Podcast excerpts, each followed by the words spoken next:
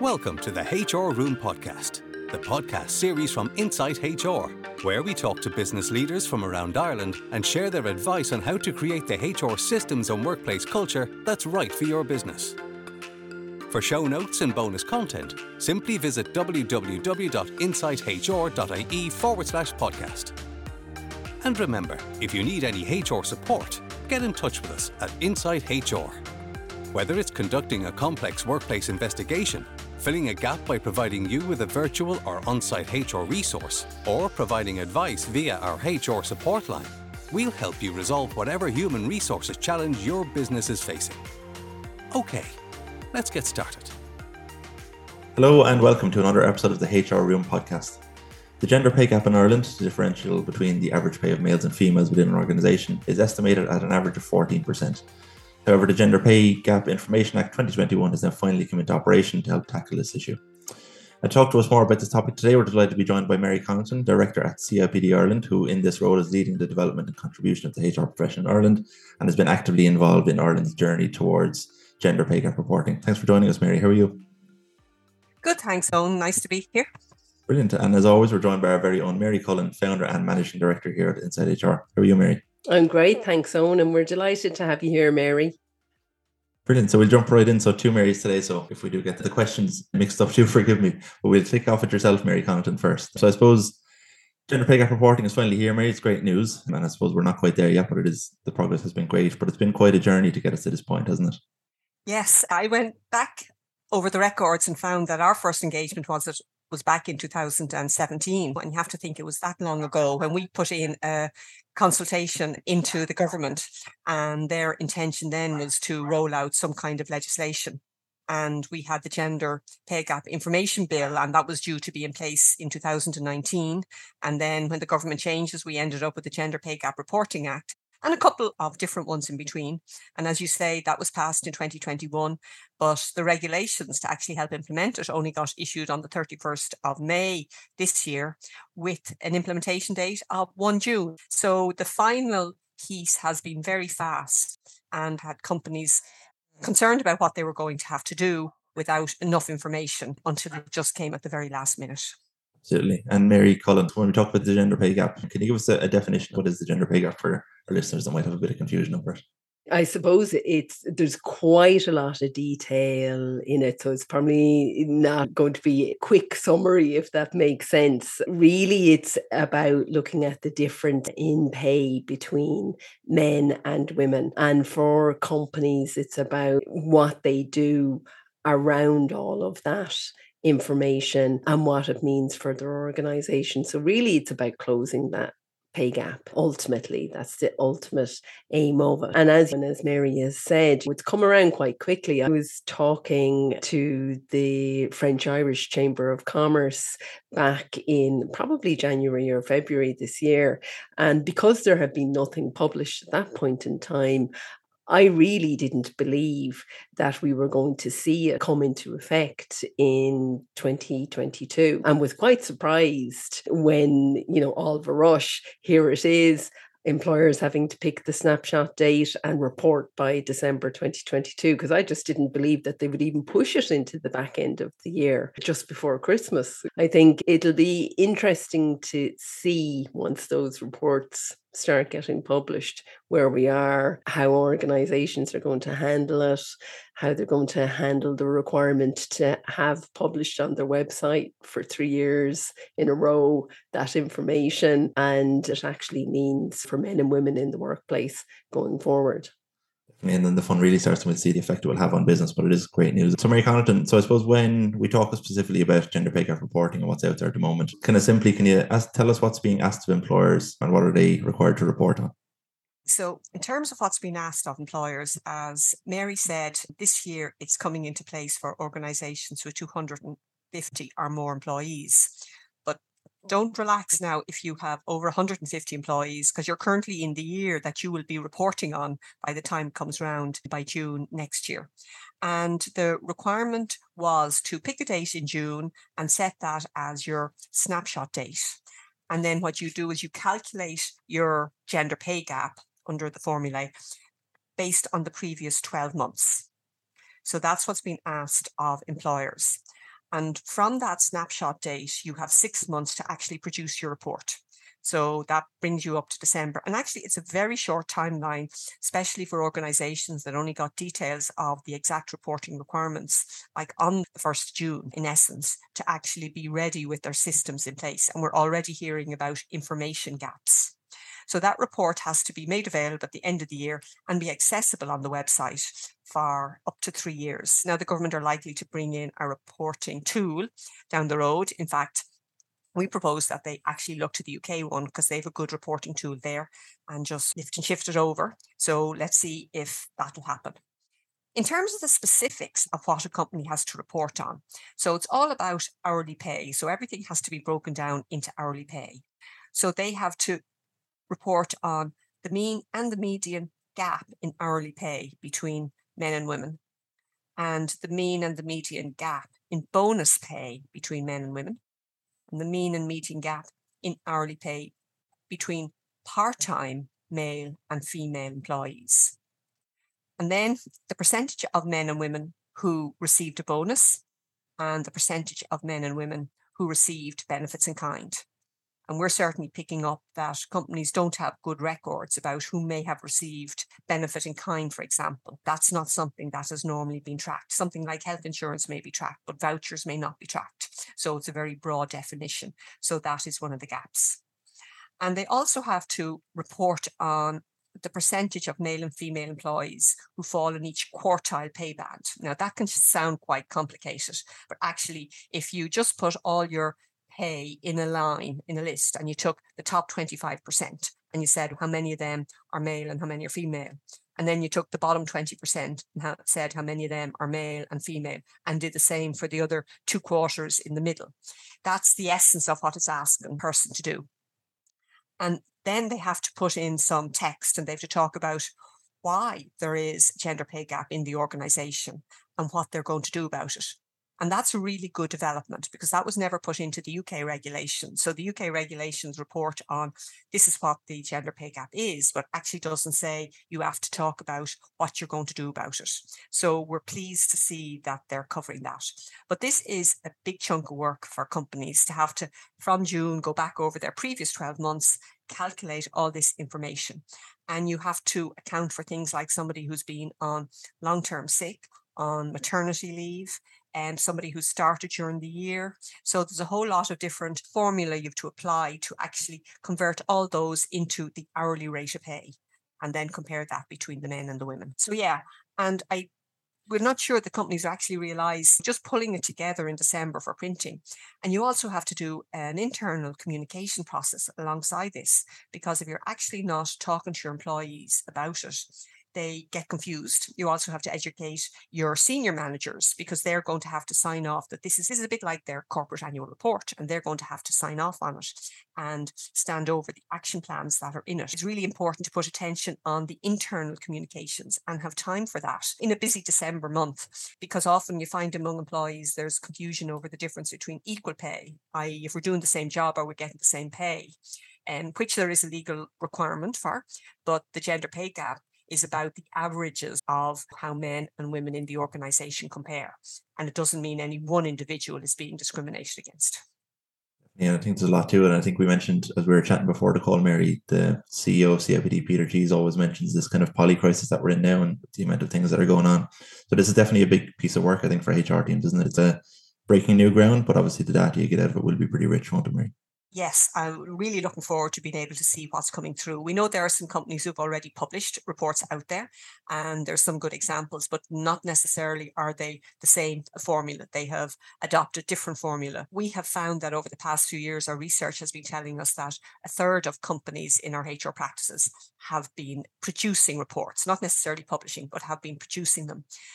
And it hasn't changed. So we do need this legislation to actually make progress and to put transparency on it. And we're already hearing about women saying, I'll be looking at gender pay gap reports before I decide to go and work in an organization.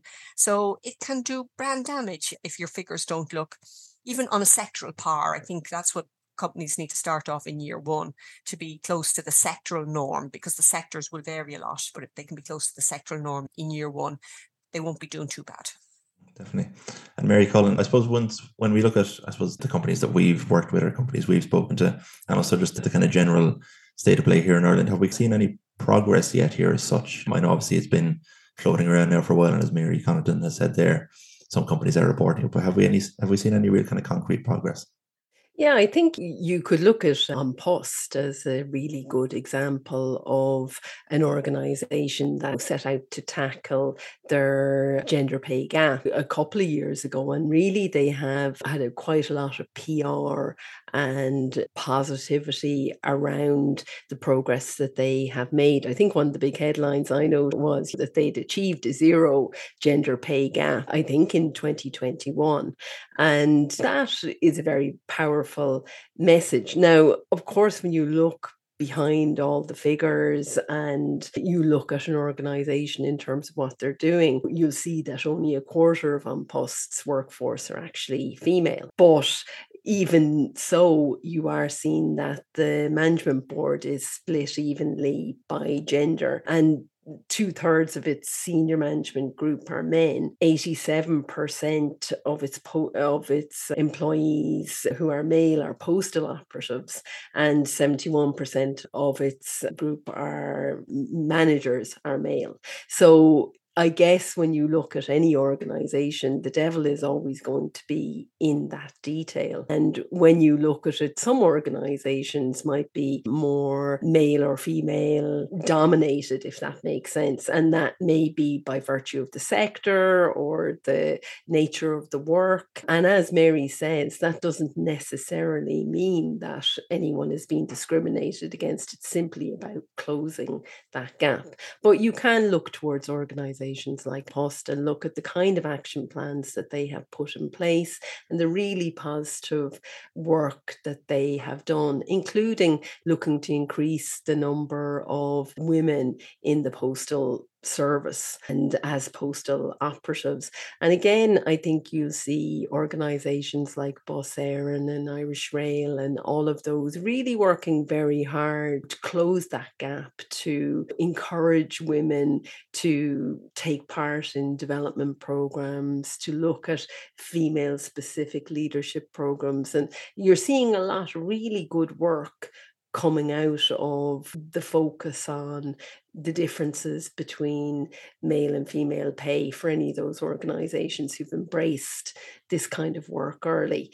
But even though they've done that work already, they're still the same as everybody else. They still have had to pick that snapshot date. They're still going to have to report on the mean and median pay of their employees. And again, whether they're that's permanent employees or part-time employees, temporary employees the list is quite clear from the government regulations around who's to be considered an employee in fact. So it's it, it's going to be really interesting to see what get what gets published and the narrative around that. And i agree with you mary i think the narrative piece is really important but also the fact that you've got the reports to be publicly available for three years, I think you're going to be able to see from year to year, it pushes the organization into actually taking solid steps towards reducing those pay gaps. And I think you're going to see some really great stuff in the next three years because of that. I was going to say there, if we talk about this time next year, that same question about progress might might have a lot more rich data to it. So I, I think you're dead right there, Mary, about the progress and how this might kick on the agenda, which is fantastic. I suppose when it comes into the actual reporting itself, Mary Connaughton, how will this be enforced? They obviously thought about that because when they were looking at the legislation and some of the changes about enforcement went into the equality legislation, not all into the um, um, gender pay gap reporting legislation, was to improve enforcement by appointing designated officers who can investigate how well employers are preparing the information and its accuracy because we know at the start in the UK there were some very strange reports being produced. So these officers will be able to go in and investigate them. And you have to be able to spend time actually looking through those websites and actually finding the reports. The Irish Human Rights and Equality Commission then will be able to apply for a circuit court order forcing a company to comply. So that's the real teeth in it is that they can take cases to the circuit court and force compliance. Now, an employee can make a complaint and that would go to the WRC, but there isn't any compensation for an employee if there is a breach. Now, still, the company would be expected to close that breach, but an employee can actually make a complaint. And they'll often be the ones that'll spot that nothing has happened here in this organisation. And though they weren't personally gain, they'll actually draw attention to it. They also allow um, for the Irish Human Rights and Equality Commission to carry out reviews and to draw up equality action plans. And certainly, we think nationally, we do need a mechanism to pull this together. I know we'll be tracking it like yourselves in terms of what our company's saying, but somebody actually needs to be going in and looking at it and producing some kind of average reports and statistics and pulling together that. But the real challenge is going to be what companies do about it, the actual practical steps. And in fact, in year one and year two in the UK, they didn't see an improvement between year one and year two. I think it was a, a, minor drop in either the mean or the median because often the interventions just take that bit longer. It doesn't all happen in 12 months. That 12 months gets you on the path towards doing something, but then it can just take that bit longer. Their figures haven't changed dramatically over the last number of years. In fact, the World Economic Forum produced their 2022 report last month and it's still saying it's going to take over 130 years to close the gender pay gap at the pace we're going. Now, Ireland isn't as bad as that when they report on sort of Europe and North America, and we're more around 60 years. So just shows you there's other parts of the globe that are worse than we are. But even the pandemic and the cost of living crisis have hit women more so than men in terms of who's been impacted. So when you have those sort of external events impacting on women in the way they have, in terms of the nature of the work they did, being more likely to be the people who lost their jobs and being maybe less qualified in some of those roles and being in particular sectors like retail and hospitality. You know, they're trends that you really have to are going to take time to, to, to change. But I don't think we have to give up trying. We just need to recognize where are the gaps that we can tackle.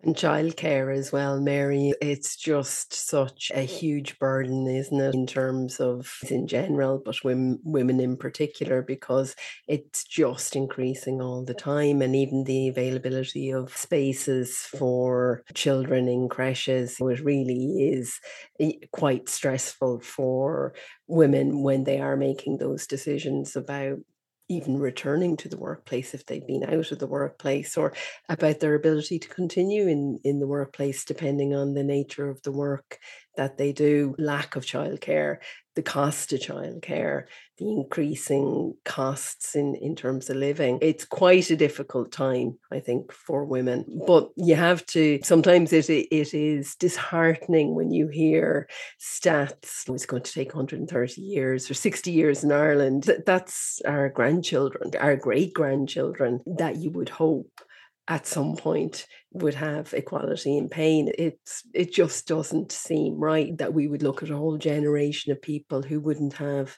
equal pay. And I'd love to see things move faster than that. And I do think the organizations that genuinely go looking at their figures and maybe for the first time really understanding that there is there are those significant gaps between the mean and median pay of men and women and maybe taking proactive steps will change things at least by organization if not across the country and i do always think we've mentioned it lots of times on this podcast iceland has done some incredible work and Ireland could be another Iceland if we go about it in the right way. But from a HR perspective, it's not always easy to get these messages across. And eh, I think the organizations who get it right really will be able to attract and retain women who are going to look very closely at organizations. I did before our uh, recording here today, I did a quick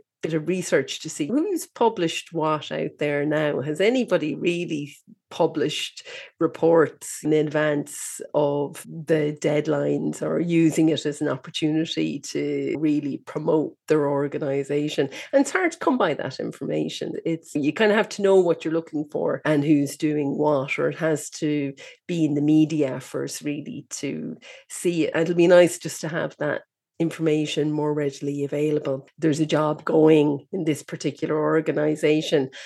I'm going to Google it and I'm going to find there the differences and decide will I go to that organization or not. So interesting. And hopefully by this time next year, that's what people will be doing. So at least next year, you'll know it's there, or else you'll be asking questions at interview. I can't find it. What is it?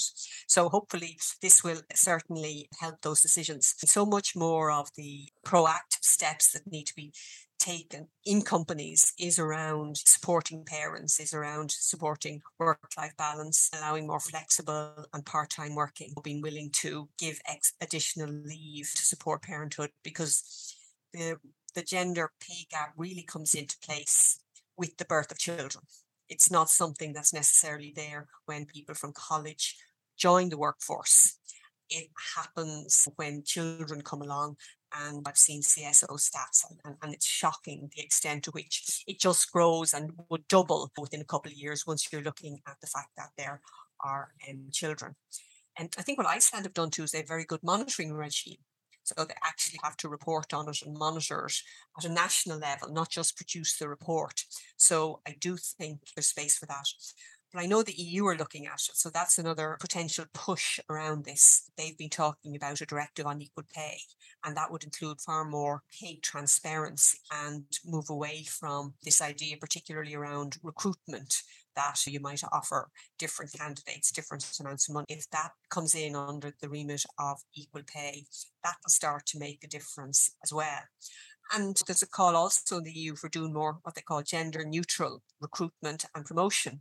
And that's not something we see much of. We see some of the bigger corporations moving on the parents' leave and that, but we don't see them move on gender neutral um, recruitment. So certainly if there's anyone out there has an example of that, um, I'd love to, to hear more about it and see how we can promote it. I think a lot of that gender neutral recruitment comes with technology, doesn't it? That it'll be the screening and the selection, or sorry, the screening piece in particular, that will be done using AI and technology rather than human beings and getting rid of all of that your address and eh, your date of birth and all of those things that you still you find on the cv i'm always amazed at how much information people will put up there they're like how many children they have and whether they're married or not eh, that still comes into cvs and i'm often surprised by it. But yeah, I think that would be a really welcome development as well because it's at the screening point that that those decisions are made based on age based on location based on your ethnicity whatever it's at those stages that still happens. And i think it, it would do a lot for equality in general as opposed to just between men and women. But yeah i would welcome it too. And i'd love to hear we would love to speak to somebody who is doing that at the moment. I also don't know any organization that's eliminated that information from there. But I did read somewhere recently about nudging managers before interviews and saying we really do need to increase the number of women we have in this particular category of employment and that those nudges have proved to be quite effective from the people profession when they're talking to managers but the point of the nudge is just before they conduct the interview. So it's again is an interesting one. I'd love to i'd love to talk to someone uh, or hr people who do that and see has it made a difference to the number of female entrants into particular categories of work yeah, and we also hear about far more employers when they're talking to the universities or the, the third level sector going looking for females for tech jobs and IT jobs and that and engineering jobs and trying to build more balance. In fact, one of the universities said to me, Oh my God, I have so many requests for the women that I don't have. What about all the men? So you do have to still have a balanced approach. But at the end of the day, I think it will be probably talent and skills that drive this change because right now and coming out of the pandemic there's a much greater expectation that people can articulate the way of working that they want. And if they want to work mainly from home or they want to don't want to have a commute or they want to work part-time and flexible working there's so much more demand from that from employees. And that's the thing that we're seeing organizations are responding to so they're willing to give in because they know they need to do it to attract and to retain employees. So employees are more selective and with more choice then. What we need is to make sure mothers are doing that too, that they don't get lost in their motherhood and don't take advantage of those opportunities. But certainly I had to do some research on the labour force figures and found a figure which was a bit surprising. We now have far more what they call transitions in and out of the labour market than we used to have. So even if you go back just comparing like the end of 21 with two or three years before, there was a certain number of, of what they call transitions. So you might be stepping out of work for parenting, for retiring, for education, for travel. So movement in and out. And that by the end of last year, that had gone up. And there were more people moving out than moving in. And certainly we're hearing that more people retiring early, more couples deciding that they're not both going to go to work, as you talked, Mary, about childcare. So all those agendas will play into this, and we just need employers and the government to respond and to facilitate that. There's a new flexible working directive and legislation to be brought in here. But we think that should be for everybody, not just for carers and parents. It should be something for everybody and and then we can really try and make a more equ- equitable workplace. Yeah, when we look at that kind of organizational perspective, and I'll come to yourself, Mary Cullen, for this one. What does this mean for organizations as a whole? There, there is obviously a lot of benefits beyond beyond the obvious. We've touched on a few of them there, isn't there? Absolutely. From an organizational perspective, isn't it about equity and fairness and justice as well? And I think while it's imposed upon us through regulation and legislation and all of that, it's imposed upon organizations, there will be positive spin offs from it. And there's a real sense from people young people in particular who are entering the workplace. They want to work for organizations with a sense of purpose. They're attracted to organizations where they can bring their whole selves to work.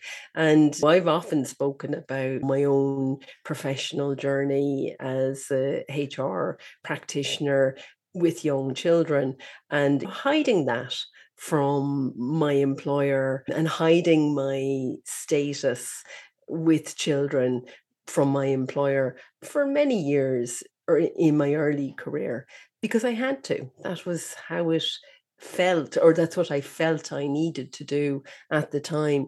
And that wasn't fair because my male counterparts didn't feel the need to do that.